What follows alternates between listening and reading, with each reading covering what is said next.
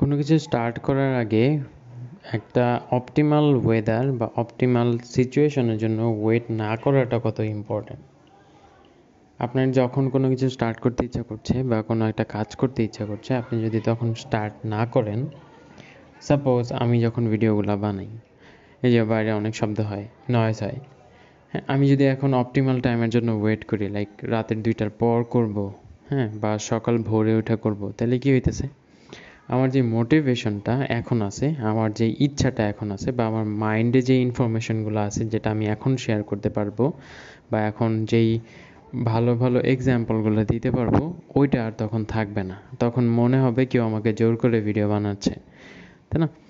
তো এই কারণে যখনই আপনি ইন্সপায়ার্ড থাকবেন, যখনই মোটিভেটেড থাকবেন, তখনই শুরু করে দেওয়াটা বেটার তাইলে ওই টাইমটাতে যেই প্রোডাকশনটা হয় বা যেই কন্টেন্টটা জেনারেট হয় ওইটা খুবই এফেক্টিভ হয় অ্যান্ড ওটাতে একটা ভাইব থাকে পজিটিভ এনার্জি থাকে যেটা মানুষও ফিল করতে পারে।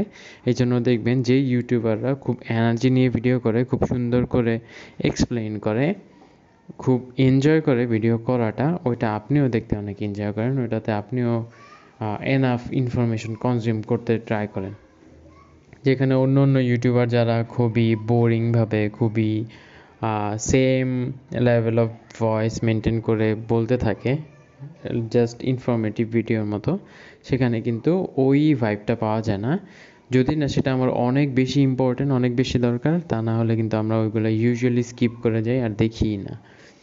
তো এই জন্য যখন মোটিভেটেড আছেন, যখন ওই ইনফরমেশনগুলো শেয়ার করতে আপনি অ্যাকচুয়ালি ইন্সপায়ার্ড তখন শুরু করে দেওয়াটা বেটার তাহলে ওই কন্টেন্ট কোয়ালিটি ওইটার থেকে মিনিমাম দ্বিগুণ হয়। যেটা অপটিমাল টাইমের জন্য আপনি ওয়েট করলে হয়তো আলটিমেটলি প্রোডাকশনই হইতো না। আলটিমেটলি হয়তো আপনি প্রোক্রাস্টিনেশনে পড়ে যেতেন তো ওভারঅল এতটুকু ছিল শেয়ার করার। কথা হবে নেক্সট পডকাস্টে